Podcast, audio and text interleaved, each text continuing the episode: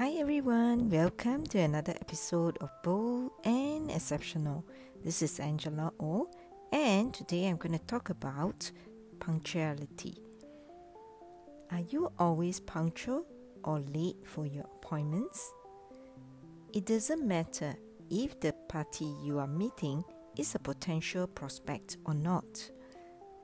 By being punctual, we are showing respect for that individual Recognize that it is also part of your branding, and people will trust and respect you more when you are punctual.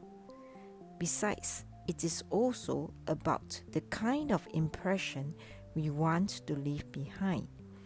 So, happy selling!